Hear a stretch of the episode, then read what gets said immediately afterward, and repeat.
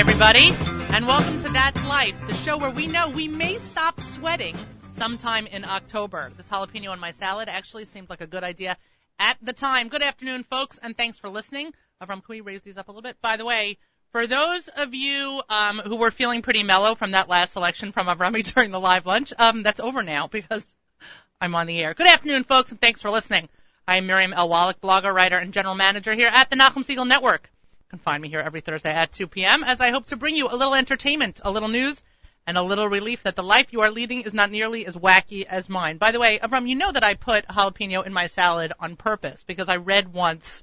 All right, don't make fun of this part. I read once in, I guess, a Weight Watchers magazine that by adding spice or heat to your salad, you will burn calories as you go because you sweat when you eat those kinds of food. Well, we just do it because we enjoy it. Actually, in my house, uh, Toby came up with this great set. Well, it was sort of trying to do a different salad dressing, but whatever, where she mixes some French dressing, some Italian dressing, and then puts harif in it, and then mixes it together, Well, and then puts it on. So it's like tangy and cool and spicy. It's really good. That does sound good. I, uh, don't get me wrong, I enjoy the jalapeno, but this one is muy caliente. Anyway, I'm coming to you from the home of the Nachum Segal Network on the beautiful Lower East Side, joined by my handy dandy, handy dandy partner of Rummy. What's up, Rum? All's well. How was your fast, by the way? Um, I am blessed with the ability to fast without much of a problem. That's because you you, eat bread and water on a daily basis. For those of you who don't know, I'm not kidding. He's got like a loaf of rye bread somewhere It here was- in the studio. I don't have to now because this week we're staying in New York, so my parents are buying it. So I actually I did have two sandwiches with bread and butter this Of morning. course you did. Three sandwiches yesterday, but but um, Toby is a good woman. the day before the fast, all I had till three in the afternoon was a cup of coffee, and then I realized I'm going to fast tomorrow, and it would not be a good idea to do this two days in a row. So then I started eating. So and then I was really fine the fast day all the way till the last hour.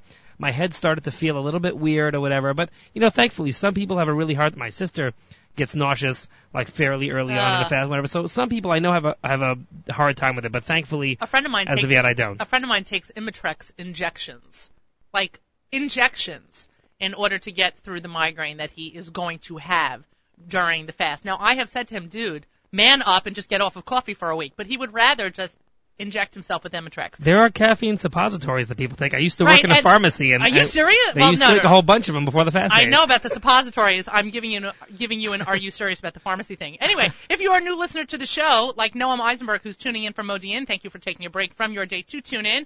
If you are a new, if, uh, if you are a returning listener, thanks as always for making us part of your day. If Miriam L. Wallach once a week is just not enough for you, and I promise you, Noam is saying who does not think Miriam Wallach once a week is not enough. Do what listener Sharon Kessel does. Friend me on Facebook, send me an invite on LinkedIn.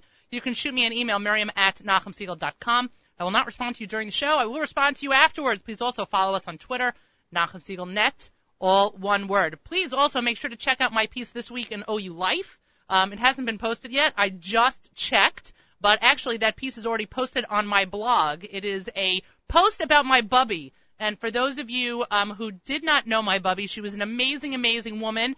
And um, I will let you read on your own about um, my communicating with my bubby in the last 14 years. Uh, it's actually very interesting. At least I think so. Many thanks to those who posted my Canadal piece and who posted the piece that I um, had on a couple of weeks ago. Please post the fakes, the po- post the pieces on Facebook on your Facebook pages. Let's try and move them around, folks. Let's go to our favorite segment. Here we go. Favorite segment. It's the fortune cookie rum. I'm feeling good about these fortune cookies. You know why? Because we've had a good batch. We've had a good run. All right, let's see what we have. Oh, let's see. Survey says success. Hello. Success lies in the hands of those who want it. Now, I will tell you that sounds good, except that there's a grammatical mistake because it says who wants it. No. So now I'm not excited about this. I was excited initially, but there's something about Confucius not being able to do spell check that bothers me a little bit. Let's take care of some business. Here are today's national headlines. It's Decide to be Married Day. I don't know. Wait, what was the first word you said? Decide? Ah, Like shkoyach, let's decide to be married. I don't get it. It's Happy Birthday to You Day. Um, it's not my birthday, and Avram, it's not your birthday, so uh, happy birthday to somebody out there. It is Industrial Workers of the World Day. It is also National Handshake Day. Now, I remember last year on National Handshake Day, I dared people to go down Grand Street shaking people's hands. I will tell you a couple minutes ago when I was out on Grand Street, I was thinking about it. I was thinking about randomly just asking people to shake their hand, but I'm afraid I was going to be arrested. And um, it's also National Bomb Pop Day. Now, Ah. did you know what that is? The bomb pops, the red, white, and blue, Oh, of okay. course. So meanwhile, I look at this. I'm like, who in the world? My liberal sense of humor looks at who in the world is, says the word bomb. Anyway, yeah. For those of you who don't know, like me, until about 10 minutes ago, a bomb pop is those red, white, and blue like good humor icy thing. Uh, you know, ice pops, Mhm. right? Um, those are not natural colors, by the way. I just want to say for the record, the white maybe because it's an absence of color, but the blue and the red not so much. So uh, uh, you should go out and enjoy a bomb pop today. Oh, by the way, I do want to mention that National Handshake Day is not to be confused with World Handshake Day. Evidently, those have different sponsors. Crazy follows me everywhere. I just want to let you know what happened yesterday on the train. Um, when I am on the train, I make a concerted effort not to be the person who's talking on their cell phone on the train. I never want to be that guy. Sometimes you have to be that guy, but I really try not to be that guy. I don't mind if somebody else is that guy except for the guy this morning who was speaking in French, and for some reason other that annoyed me. But anyway, I just still try not to be that guy. Anyway, yesterday morning I got a text um, from my dad that he wasn't feeling well, and I needed to address that text on the train because it was really uh, a it was really a serious issue. Thank God my father's feeling fine. And uh, but meanwhile, I had to address that issue, and I'm sitting on the train and you know speaking rather animatedly, so to speak, and I couldn't have been paying that much attention to everyone else around me. Uh, around me. Meanwhile, we get into Penn Station, and before I get out of the car, somebody looks at me and says, "I really hope your dad's going to be okay," which was very nice of this person. I just didn't realize how loud I had been. I guess that's the story of my life. I never know how loud I really am. The hashtag segment. We introduce our new hashtag every week. See if it sticks. Last week was stunt show this. Today's stunt today's stunt show. Today's hashtag is Naomi Nachman. Hashtag Naomi Nachman. Join Naomi tomorrow morning. We will be at uh, Gourmet Glatt in Cedarhurst. Naomi will host Table for Two. We broadcast live from there starting at 9 o'clock in the morning. It's actually a supersized show, 9 to 10.30. There'll be live interviews and cooking demonstrations. All on the air. I will be there. I'm looking forward to being there. You know why? Why? Free food, buddy. Again, another segment that there's free food and you're not invited. I mean, Listen, involved. if the pl- if they have like super good Wi-Fi or something where I could actually do my Friday morning work from there, then maybe I could show up and be there. But why the other stuff, just- why don't you just use my uh my uh? no, I have to use my equipment. Whenever I go somewhere Oh, or use brother. someone else's stuff, something Okay, happens and then it gets all upsetting. I can't do my work and I'm thinking I'm just letting people down. Whatever. I don't want to let people down. So. If you can call them up and find out if they've got super good Wi-Fi, good internet connection, so I could do my work expertly, then maybe I could show up. And, Two words for you. ZK. Call him because he's already taking care of all the technical stuff. All right. Yeah, I'm not in charge of that stuff. You're listening to That's Life here on the Nachum Segal Network. I have my first guest on the phone. She is on hold from Jerusalem.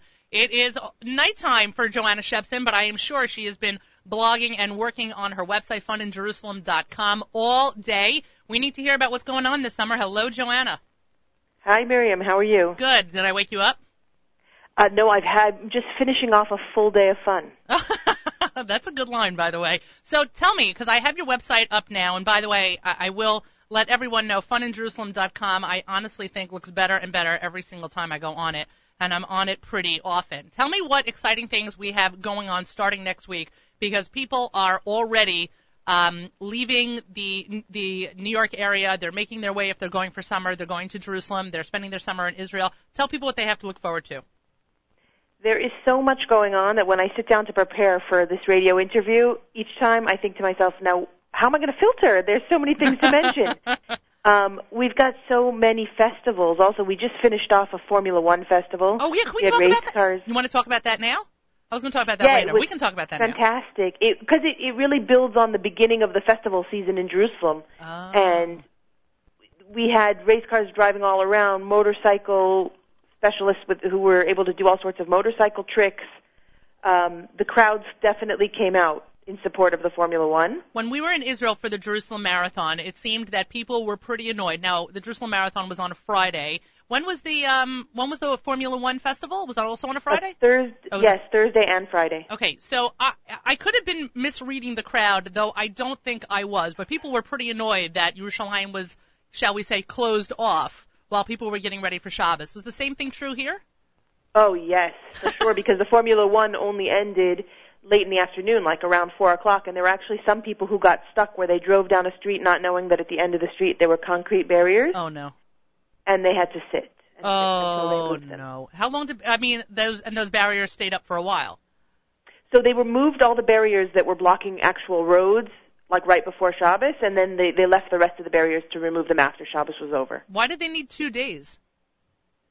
Um, they had the show. They had it twice. They had it once in the afternoon and evening, and once Friday morning. They got a lot of tourists to come in from other parts of Israel. So did it people? wasn't just Did sorry? Did organizers feel that it was worth it? yeah. And what yeah, about it really it was a great buzz. and what about the natives? Um, natives thought it was really cool. I don't know if it's the kind of thing that'll happen every year. Um, it was it was the novelty of it was very cool. So you said that this was the start of the festival uh, season, so to speak, or the season of festivals. Um, tell me what else people have to look forward to. Um, starting today, there's a Made in Jerusalem festival, which is starting at the first station. Um, let me just give you a little background on that, because for someone who hasn't been, if someone hasn't been to Israel or to Jerusalem in the last uh, couple months, there's a brand new outdoor mall called First Station, which used to be called the Old Train Station. Okay, that's um, like behind the Laromme. It is like a yeah across the street from Gan Ha'Pa'amon. It starts there. I just dated Um, myself there. I meant the Inbal. Yeah. in Balch. Right. Exactly. We all call it the Laromme. and um, there's an old train station compound, which is sort of the big, large parking lot next to Super Deal. Okay, you know where sure. Super Deal is? Yes, I do. And that's where the um, ice festival happened. That's where the Ah. Formula One you could view the cars before the before the actual race. And then the first station itself is a place where you can go where there are restaurants and activities and, and shows for kids going on all the time. Like shows like what? Like uh, like juggler shows or or like performance art shows? Well, for example, uh, my son takes a afternoon class in capoeira, which is a Brazilian martial art.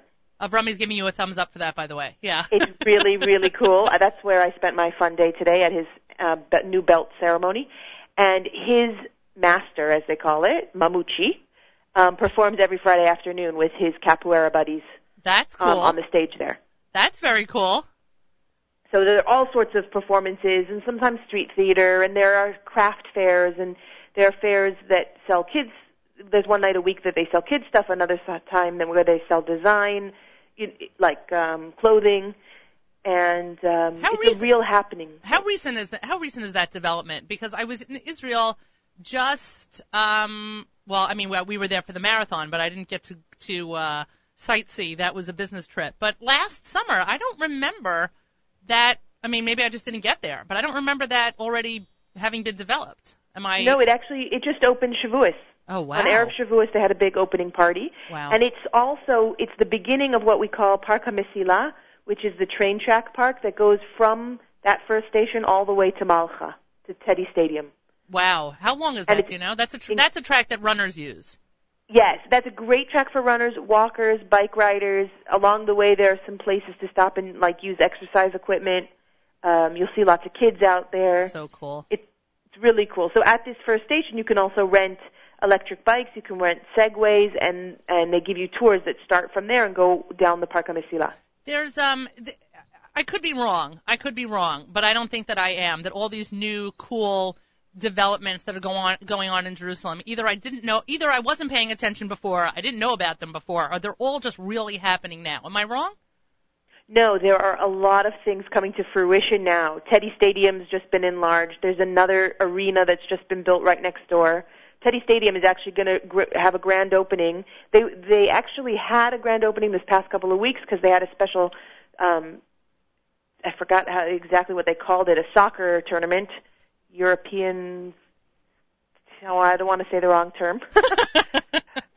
oh, that's fine. something with youth, something with Europeans, and something with soccer. Okay, don't worry. I'm Let's say that. I'm sure somebody. I'm getting a lot of Facebook posts today. I have a I have a feeling somebody's going to chime in and tell us what it's Okay, called. please let somebody let you know exactly what it's called. Anyway, the and the Maccabiah games are are going to be on starting July 18th, and those are also the grand opening ceremony and the closing ceremony are at Teddy Stadium.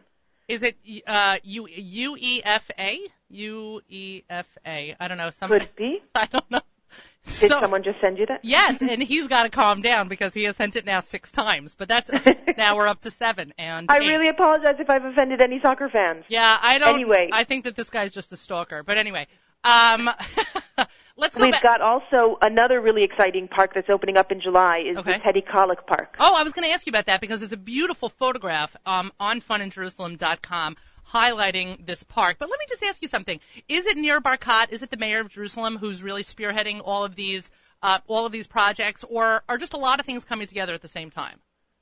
No, I really believe he, a lot of these projects started before his time, but I really believe that the the new culture in Jerusalem, the the feeling that there are always festivals and always something fun around the corner, that is definitely Nir Barkat, and I'm a, a big supporter of his Well, he, and for, as he runs for re-election. I was about to say, and he has my vote here from Woodmere.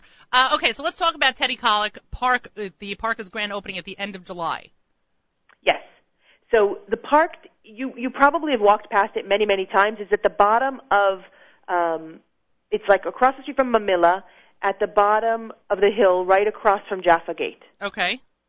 So it's now like a whole gated area. It's a whole gated park. Inside, they're going to have dancing fountains that every evening at eight o'clock are going to dance. It's like a sound and light show with the dancing water. And from what I understand, you'll actually be able to even walk through the water and try to not get caught. I can use that right now because I noticed that on the uh, on your website it's some, like low 80s right now in Jerusalem. Well, I can tell you it's schmoiling here. Um, we've had our own little Khamsin. I shouldn't complain because I know you guys have had some uh, toasty weather, but it's been uh, it's not so pretty around here. So this water is looking quite inviting. I got to be honest with you. Um, so what else is going on? You have stuff that's coming soon in August. But let me Yeah. ask you. Let me ask you about the Snappling. You wrote that the Snappling the Snappling is reopened. Yes, they're my favorite location for snappling, which is repelling. I guess it's a Hebrew word for repelling. Right. Um, it's the word we use here. And our favorite location is Gei Ben Hinnom, which is the area right below the Cinematheque across from the old city walls. And for the last about, it's been about a year and a half to two years, that whole park area has been closed because they were just, um, I wouldn't say remodeling or renovating, but they were just securing the, the cliff, basically, making sure that everything in that area was, um, it was safe for people to come and, and enjoy just using the park. Okay. And our guy who we recommend for snappling uses a, a special huge tree at the top of the cliff to attach the snappling ropes and people climb down. And it's it's so fun. It's so quick and easy to get to from the hotels. Um, and it's really an experience. Everyone, he, he's great with beginners and he's great with people who are more advanced. as a person who has taken her family's snappling um, using Joanna's site and Joanna's guys, I can tell you it really is fantastic. And I think that there was only one Wallach who uh, was not up to the task, so to speak. But we were going up and down and just having a blast. And then, of course, there was the opportunity to go in the opposite direction, which was to scale the wall, scale the rocks, and try and make it back up to the cliff. Um, obviously, with the assistance of those fine gentlemen who were holding the ropes, because Lord knows I would not have been able to do it on my own. But it was really a fantastic, ex- a fantastic experience, and something I'd, I've never done anywhere else. It's it's really a lot of fun. And at the end of the day, you get to meet Israel's rock climbing champion because he's he's the main guide who takes people snappling. No, I didn't realize that. Um, you also have down that there's fruit picking in Gush Etzion. What kind of fruit are we looking at? So this is interesting. The, Gush Etzion is known for its cherry picking, and a letter went out this year in an email to to the press saying we're really sorry, but this year the the cherry harvest is very small because last year it had been so great, and due to the weather, it just it was a very small season, a very short season. So this year it's mostly raspberries and cranberries, and um, it's available. You can book it privately anytime during the week, and Fridays usually have open family days. That's cool. That is very cool. But why would you? Um, why do they limit it to just uh, you going by appointment kind of a thing? Um, well, the truth is that most kids in Israel are in school until Sunday. We have not started our summer vacation yet. Oh. I did not realize that. July 1st is the first official day of summer here. I did not realize your kids are still in school. Yes, they are. What's considering how many buses have already left from uh, the New York area going up to the uh, Catskills? I'm actually I'm actually pretty surprised. But my kids don't live un- leave until Sunday. If you hear excess screaming from Long Island, that's because my kids are still at home. Um, let's look for a second though at the left side of Fun in Jerusalem. You talk about you mentioned four different hotels that are known as family friendly family friendly hotels. What makes a family friendly hotel? To me, a family-friendly hotel is a place that has space where the kids can run around. Um, I usually think of family-friendly as younger children. Um, teenagers can pretty much, you know, be fine anywhere they're staying. But uh, a place that's got food that's geared towards children, a place that is not going to give you nasty looks every time your kid runs through the front hall. Right. Um, and if uh, for me, I, f- I feel like if a place in Israel it's so hot, if a place has a beautiful pool, that gives it extra points. There's no question about it. See now, when I think of the David Citadel, I may I, I understand where you're coming from in terms of those being criteria, but I don't know that that's true about the other guests who are there. Are they are they appreciating the fact that they're staying in a kid-friendly hotel?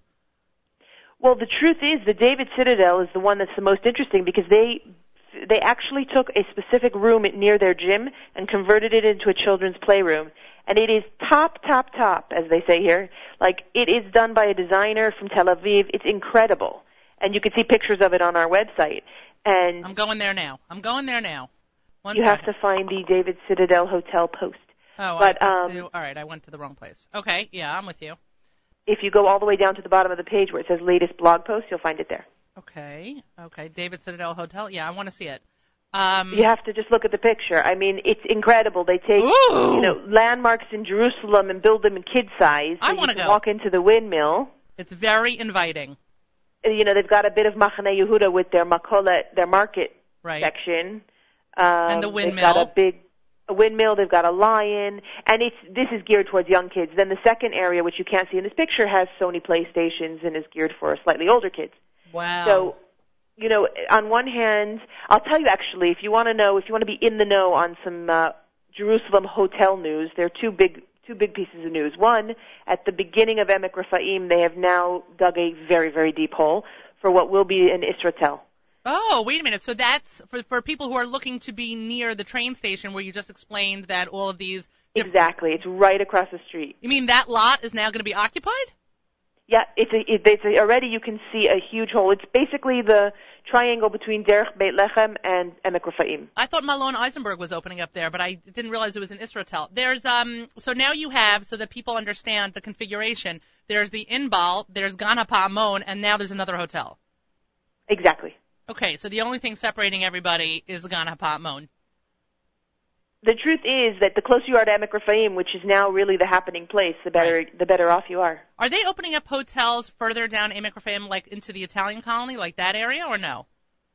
Um, not as of yet, although I have heard talk about different suite hotels looking for locations. Oh, really? Because the the Tamar residence that I mentioned on the site is actually an apartment hotel, and it's right off of Derech Beit Lechem. It's right on top of a amazing cafe called the Grand Cafe. And although they don't have the facilities of pool or large, you know, area public areas, each apartment has its own balcony and its own little garden. And it's a perfect place to stay, especially if you're coming in for longer than a, a couple a week or so. Are those um are those smaller boutique hotels like accepting kids, friendly to kids, or prefer? Yes. Okay. No, for sure. The, the, like the Tamar residence is, is geared towards families. Interesting. For sure.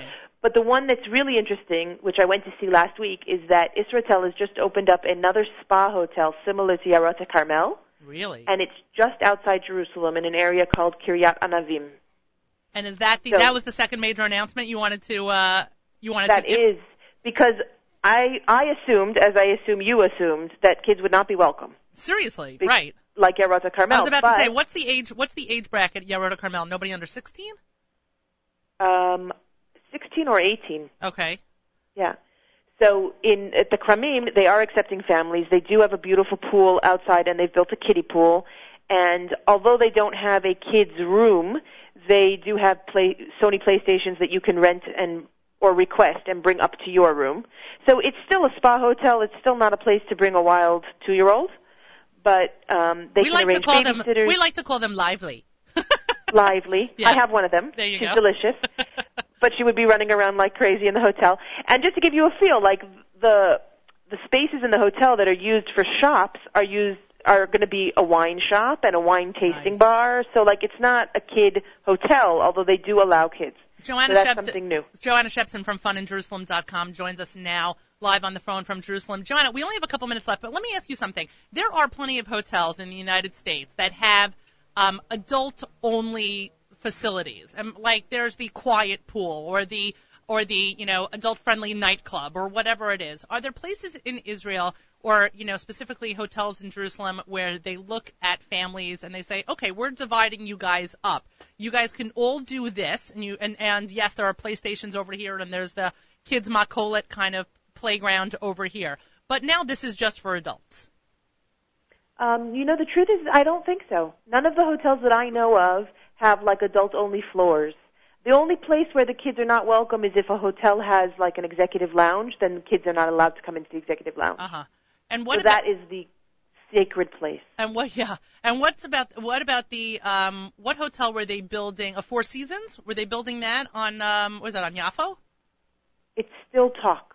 Are you I haven't serious? seen anything yet. And and the uh, Waldorf is still opening soon. Are, are, for real? It is always opening soon. it looks like it's opening soon. There's still a sign that says opening soon. That's hysterical. I actually went to a I went to a Jerusalem tourism conference and there was a guy there who works for Sheldon Adelson and he was staying obviously at the Citadel from the way he was speaking and he said, "You know, I'm in the rest I'm in the hotel business and every time I come to visit Israel, I look across outside my window and it says coming soon. Why aren't these hotels coming soon faster?" That's a very very line. good question. That was a great line. I know you had posted from that conference something about Waze not being acquired, right? Somebody had me. He said, yes, it was a week before. Right. And somebody said to him, is it true? And he says, if I believed every time it was written in the paper that I was going to be sold, I'd be a really rich man. Well, lo and behold, Exactly. guess what? Right, somebody cashed in big time. Uh, you can find out more information about things going on in Jerusalem by going to funinjerusalem.com. Um, Joanna, I honestly meant what I said when I said that the uh, the the website looks even better every time I go on it. For those people who don't know, Joanna's website started as what we call a mommy blog, and I I credit you to to just how much it has grown and what it has become. So kol hakavod. Thank you very much. We just really try to give everyone the activity and attraction information they want from a parent's perspective. Well, you do a great job. Funinjerusalem.com. Joanna, thank you so much. Layla Tov. Thank you. Have a fun rest of your day. Thanks so much. You're listening to That's Life here on the Nachum Segal Network. I'm Miriam L. Wallach, and we are joined by our second guest, who is um, who I, I'm not going to meet this weekend, but I have a feeling I'm going to meet somebody else that he works with. Kobe Cohn is the Chief Operating Officer at Gelato Petrini, which is located in Delray Beach, Florida, and actually is being featured. They are booth number 4527 at the Fancy Food Festival this weekend, starting this weekend in New York City. Kobe joins us on the phone. Hello, Kobe. Hi, how are you? I am doing very well. Kobe's favorite flavor, by the way, for those of you who are wondering, is pistachio cardamom. yeah, today it seems to be. I'm I, I'm a, I'm a serial monogamist with my favorite flavors. So, you have no you know, commi- it- you have no commitment issues. you know, I I I, I no, I don't. uh, we we create so many new ones, and uh, you know, I, I I have such an intense passion for the new things that we're working on that it seems that you know whatever the the new thing that we just kind of came up with, it really kind of you know catches my eye, and I stay on that for a while, and then it burns out, and I have to find some some new crazy flavor to come up with. So you so just explain to me, is it the pistachio? It's ca- pistachio, cardamom, and espresso chip all in one? Yeah, exactly. You know, we we we had uh, a really beautiful, you know, classic Italian uh, pistachio that we've done for forever, and um, you know, one of the things that we like to do, you know, we're we're incredible foodies here, uh, but we also love to travel. So we like to try to find recipes and formulations that help take us back to memories that we had of you know experiences abroad, and you know, there there's flavors as I've been traveling, you know uh, in and about in you know Israel and Turkey and other places that you know just kind of really brought back kind of a you know a uh, just a memory of of, a, of pistachio cardamom desserts that I had. Wow. And we ended up getting these beautiful espresso chips, and we mixed it in there, and, and it, just was was a kind of a really special flavor that we came up with. Gelato Petrini, by the way, people should know, is under the ORB, the um, Orthodox Rabbinic Board of Hollywood, Florida. They have pareve and dairy desserts and chalav yisrael and non-chalav yisrael desserts. You also have stuff that's kosher for Pesach, correct? Yeah, we're uh, really one of the only you know uh, natural ice cream or, or, or gelato manufacturers that, that really you know pay attention to the Passover holiday.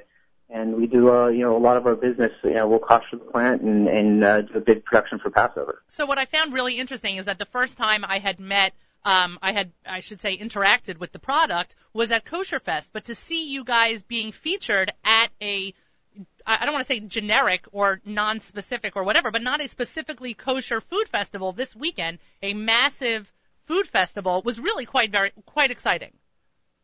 Yeah, you know, it's it's uh, you know, the, the it, it's a product that we we're, we're very proud of. You know, the, the steps that we take to, to preserve, you know, you know the uh, the quality of you know of, of, our hechsher down here.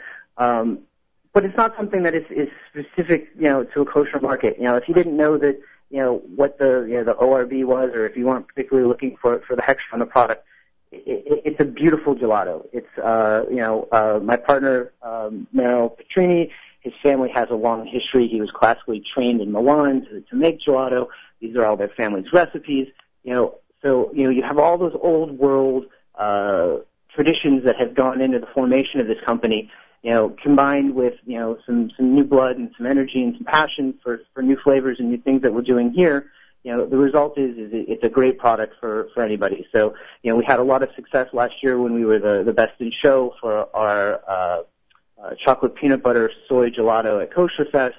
But you know, we we we, we you know like to exhibit wherever we can, and you know, the, the Specialty Food Association um, you know, is a great venue for us because, you know, we, we like to, to be, you know, with, with uh, you know, other products of the caliber and quality of, of what we're trying to do. So. See, see, that's what I love. I love the fact that being kosher for you is a footnote, and I'm I'm being that I'm make, I'm saying that completely seriously because I think it speaks to the fact that kosher food has been elevated to a point where it is so commonplace. I mean, I can go to Food Town and some other kinds of you know, Winn Dixie or whatever, a non a, a a store that sells both kosher and non-kosher products, and see somebody standing online next to me who could possibly not be Jewish or is Jewish, but like there's there's plenty of of items that I have in my basket that she has in her basket that are both kosher, but it doesn't matter to her because to her she's not even looking for it. But me, I'm specifically looking for it. But the quality of the food is that good that she, nobody's thinking twice. Right, and I, I think you know there there is you know kind of a, a, a relationship there between the two of them. You know, uh, we we've had our, our uh, retail shop down here in South Florida for about five years. Don and Merrill started the company then, and you know we've opened up our factory uh, early on in, in the beginning of this year, and so we're now you know in in this you know growth and expansion phase. And if we didn't have the two sides, we wouldn't be able to deliver the same breadth and quality of, of product uh, to either group, you know, either the, the kosher group or, or, or people who are just looking for high quality items. You know, we, we, we can do more of the Chol Israel stuff because we have customers that, you know, are, are, are just buying, you know, quality gelatos. Right. So we, we can, you know, increase the, the, you know, our, our purchasing power, you know, across the We, Kobe? Where, we lose him? I think we lost Kobe yeah, let's try let's try and call him back. Or you want to um you're listening. All right, let's try and call him back. We're gonna try and pick up Kobe back on. I don't hear him at all. We're gonna try and pick up Kobe back. Hello? Oh, there. Hey. Hey, sorry about that. That's all right. You press the mute button. I'm just kidding. No, I didn't actually. You know, I looked on the phone to see. You know, sometimes you get that on the iPhones, but no, I, I'm I'm, I'm still good. That's all right. All right, I'm happy to have you back. Um, anyway, you gave Avrami a Sorry little bit of a about heart attack, but that's okay. Um, but let me ask you a question. When you go to these when you go to these food fests that are not specifically like kosher fest, do you find that there are a lot of other very high quality products or manufacturers that also just look at the kosher certification as a footnote because it appeals to another market, but they're still doing their they're still doing their thing, and the the certification doesn't compromise them? Like, are there is there a crowd amongst you? There is, you know, and it's a growing crowd. I mean, with things being so competitive right now, you know, everybody's looking for the the next customer and, and what they can attract that next customer with. So, you know, there are things that, that people do, um, you know, with, with going and, and seeking out kosher certifications just to, kind of broaden their, their audience base. Um, but, you know, I think we take it a, you know, a little bit one step further, uh, because of, of, you know, how far down, you know, into the, the, the, the kosher food world we actually go. You know, a lot of people will, will take, you know, on and they'll, they'll, they'll have, you know, their ice cream certified, you know, OUD, you know, or, you know, they'll just leave it at that, you know, but we actually have gone and we've developed and formulated Parve lines and Chol Israel lines. Right. So it's not just something that we're doing because it's convenient and it's not, you know, something that's going to interrupt kind of, you know, the main functioning of the factory or, or, or you know, the, the product that we have envisioned. You know, this is actually a very strategic thing that we're very proud of and, and is important to, you know, the overall vision for the company for us. No, and we appreciate it. Kobe Cohen is the Chief Operating Officer at Gelato Petrini, located in Delray Beach, Florida. Uh, so Kobe, you got to tell me two things. Number one, what am I eating this weekend when I go to the stand? Because Lord knows I will be there. And, Oh. and number, well, I mean, let's be frank, I'm going to be there. And number two is, I don't mean to sound like an idiot, but what is the difference between gelato and ice cream? You don't sound like an idiot. Okay. It's, it's something that you know we as Americans really don't understand, and it's it's not something that the government has kind of set standards for like they have for ice cream. Um, so you know anybody can kind of slap a label on a product and call it gelato. But for us, we have a very traditional uh, view of our product and what we call our product, you know, is gelato for. It's uh, a product that is actually a healthier uh, dessert selection than your traditional premium ice cream, uh, which is kind of you know a surprise to most people because when they eat it, it's so dense and it's so creamy that you know they, they think that it's got to you know be way worse for you. But in fact, it's you know on average it's about a third less calories, a third less fat, and third less saturated fat. Um, and you know the the benefit to that is is you don't have the fat coating your palate, so you know the the flavors and everything kind of are allowed to stay and they're intense. Um, you know, I can remember before I got involved in this company, you know, you get a, a, a great bowl of a premium, you know, cappuccino ice cream, and those first two spoonfuls are just delightful. Right. But you know, by the time you're at the end, you're like, why am I eating this? This is you know pretty much flavorless because your your whole mouth has been kind of you know, coated with a you know an extra layer that that doesn't need to be there. So you know, it's a it's a healthier option, but it's a denser option. So we put in you know uh, traditionally about 20% of air overrun added to a gelato product, where ice cream can have anywhere from 40 to 120% of Wow. air. So you know, most of what you're paying for in you know some ice creams is is you know just having some air pumped into the you know packaging basically. They're all a bunch of hot air, so to speak. Tell me, where can where can people get? Um, by the way, just to tell you that a, a lower fat ice cream, so to speak, and I don't mean to belittle the product as that, almost reminds me like of a fat-free cheesecake, something you couldn't get me near. But the truth of the matter is, is that when I've tasted, um, when I tasted gelato Petrini, when I tasted it at Kosher Fest, I was completely blown away and was like uh, took a couple of spoonfuls to remind myself that this was a healthier option because it is so flavorful and because every spoonful is is packed. Yeah, I mean that that's that's it. That's the whole you know the selling point for gelato is the intensity of the experience. It doesn't diminish as you you're you're, you're having your dessert. You know, it's just something that is really creamy. It's really decadent. You know, we focus on you know really high quality flavors. You know, we're not adding artificial anything to it. You know, if it's mango, it uh, the flavor is coming from you know uh, Alphonso mangoes that we we put into the product. You know, being down here in Florida, we we have you know great uh, produce, so it's it's it's an easy you know pairing for us down here, and we're not putting chemical flavorings or anything like that. So it's just real pure, clean flavors that we have in our product. And how many how many products are you making with soy? Because as I'm going through the now freezing section of the website, which I think is quite cute, there are I mean there's the cinnamon soy option, and then there was a creamsicle soy. How many soy options are you affording your customers? Because again, there are so many people who have lactose um, intolerances these days that obviously there is a more than a niche in the market, but there's a demand in the market. There's a demand in the market for soy-related products. So how many are you producing? What's up? What's what's new now? Uh, you know, whenever people ask us, you know, how many flavors we have or this, that, or the other, it's the hardest thing to add. I think we stopped counting at 300, you know, for general flavors. Okay. And that was about a year ago. Wow. And basically anything that, that we, any flavor that we produce dairy, uh, that doesn't have, uh, a cheese in it, you know, a, a cream cheese or mascarpone or ricotta, we, we can produce with a, a soy formulation or, you know, some other dairy alternative, you know, rice milk or almond milk, depending upon what, you know, the particular request is for the customers. We, we, we use all three of those. It's that But- easy? It's well, it's not easy, but it's that doable. Yeah, absolutely. And uh, you know, one of our, our traditional Italian flavors is cassata siciliana. It's a, a traditional Sicilian holiday cake.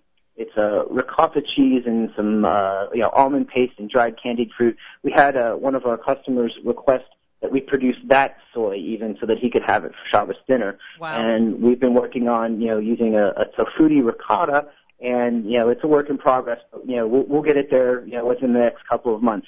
So we're actually even taking it a one step further, and, and things that were you know, kind of off limits before about being able to convert to Pareve are now even becoming possible for us. And are, is, do you sometimes use, because I know that soy milk doesn't always work uh, for everyone, for everybody out on the market who's looking for an alternative. Do you also try almond milk? We do almond milk, and we, we have done uh, formulations with, with rice milk as well. Um, you know, so almond milk we've done really nice, works well with some flavors that, you know, kind of get a little bit nuttier. Uh, cappuccinos, obviously, you know, we have, uh, you know, amaretto works great with, with, uh, almond milk formula. So there's, there's lots of different ways that we can kind of go making a, a Pareve product there. Okay. Well, l- with one minute left, tell me what I'm going to be able to sample at the Fancy Food Show this weekend. Well, with over 300 flavors, we can't bring them all. So we have a, a 12 flavor case. We're going to be there for three days. I don't know which particular day you're going to be there. I'm going Monday. have- you're going Monday. I don't know which way we're going to revolve around to rotate the flavors, but we've brought uh, tiramisu and cappuccino and uh, almond biscotti. Uh, we've brought uh, hibiscus. We've been focusing on some really antioxidant flavors, so we have a pomegranate, yumberry, blueberry flavor that is just exceptional. Wow. Um, you know, just a lot of really exotic flavors, chai tea, and uh, we actually have even done a Thai tea formulation.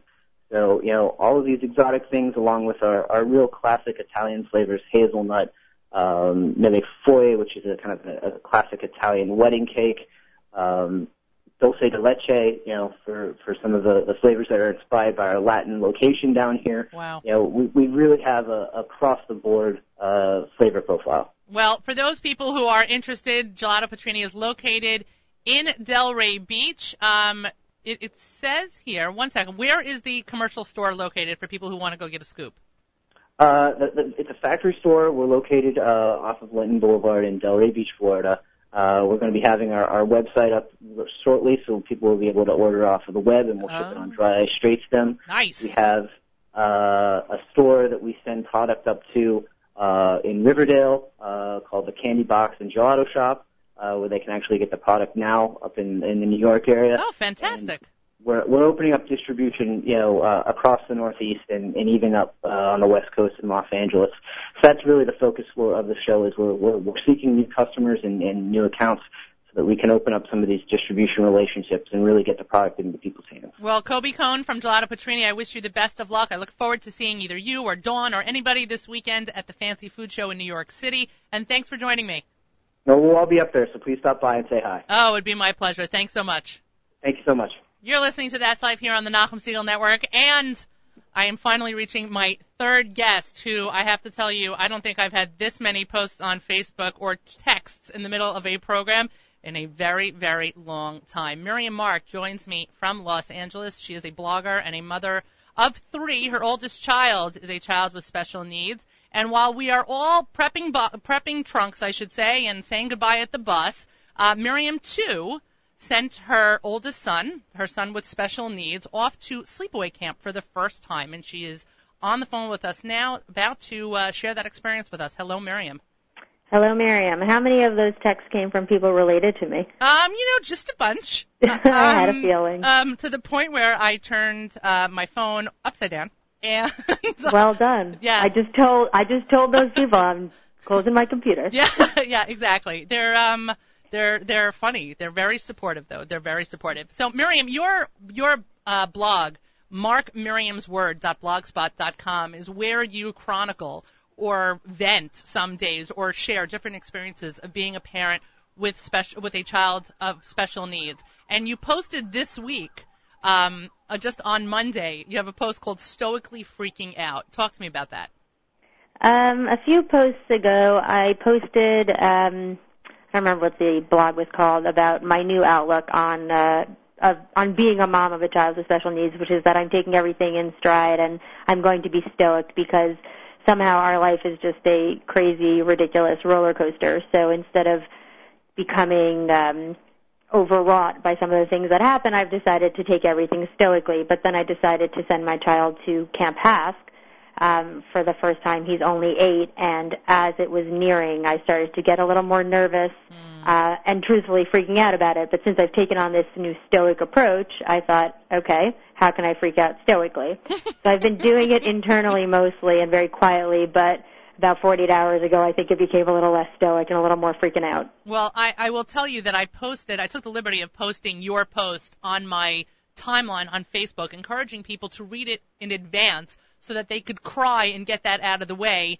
um, and be able to listen to the interview and not be clouded by the tears. Because I, I will be very honest with you that uh, while I am not always the most emotional person, at times when somebody would expect me to be emotional, I often burst out in laughter. This was such a moving piece and was so raw and so honest that I, I mean, it, it was really, really exceptional.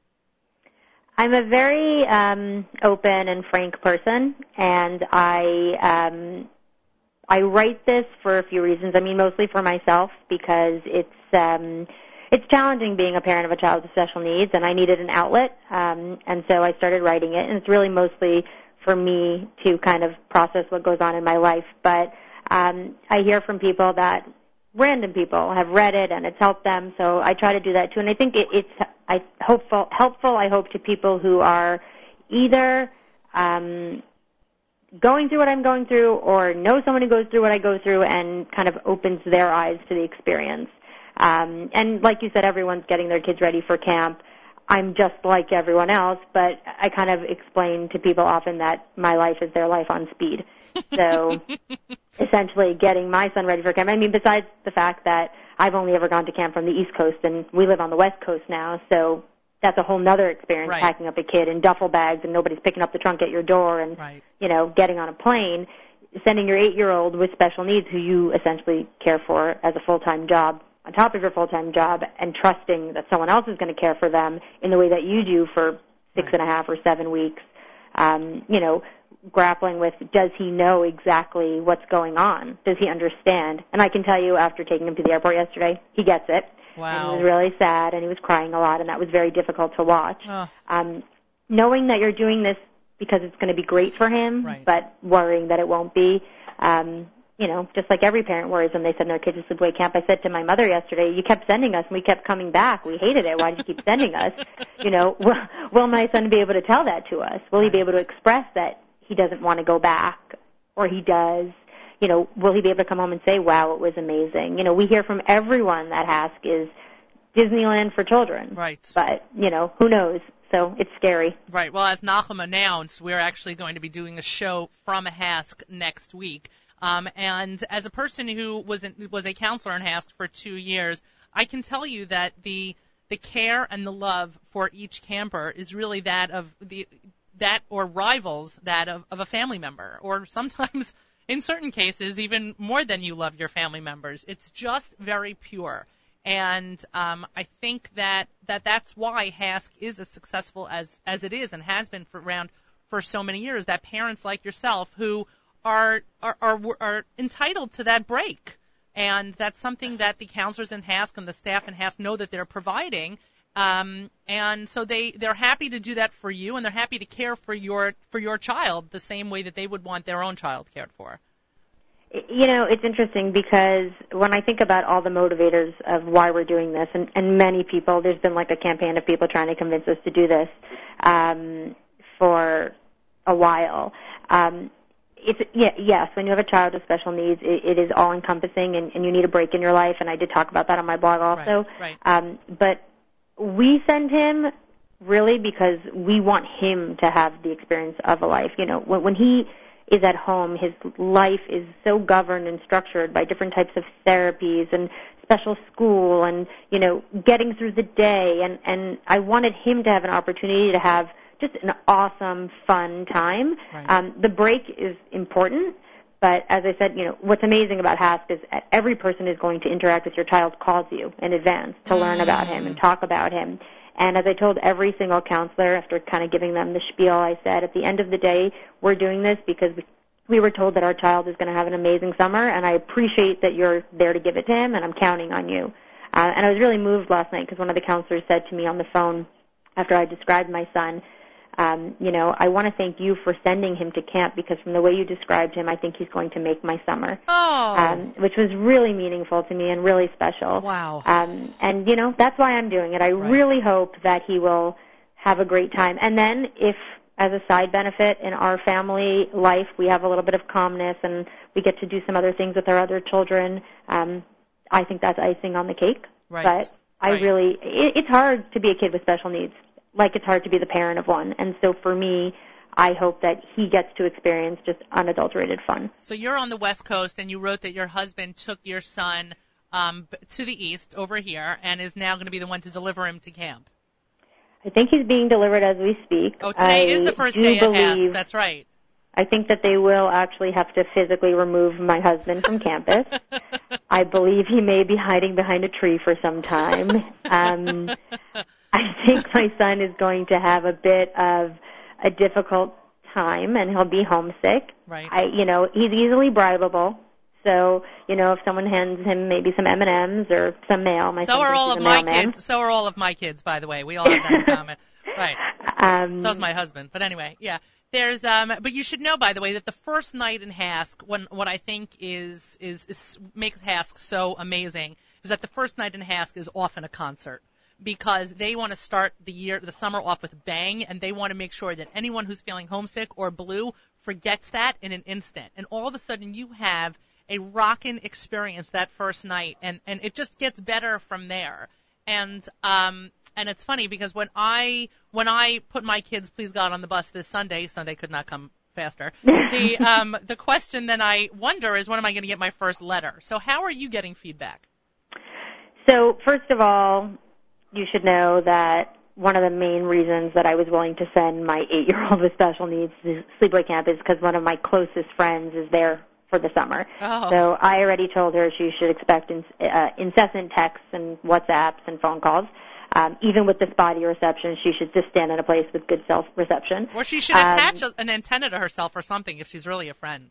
I'm going to tell her that. That's Yeah, a good point. I- I'm here for that. um, The truth is, um, you know, I, I assume they told us that we can call them and that they'll email us and they'll text us, and I have all the counselors' phone numbers. But because my son believes that he's a mailman, I'm actually more focused on making sure he gets a lot of mail at camp, um, and everyone in our family is on board.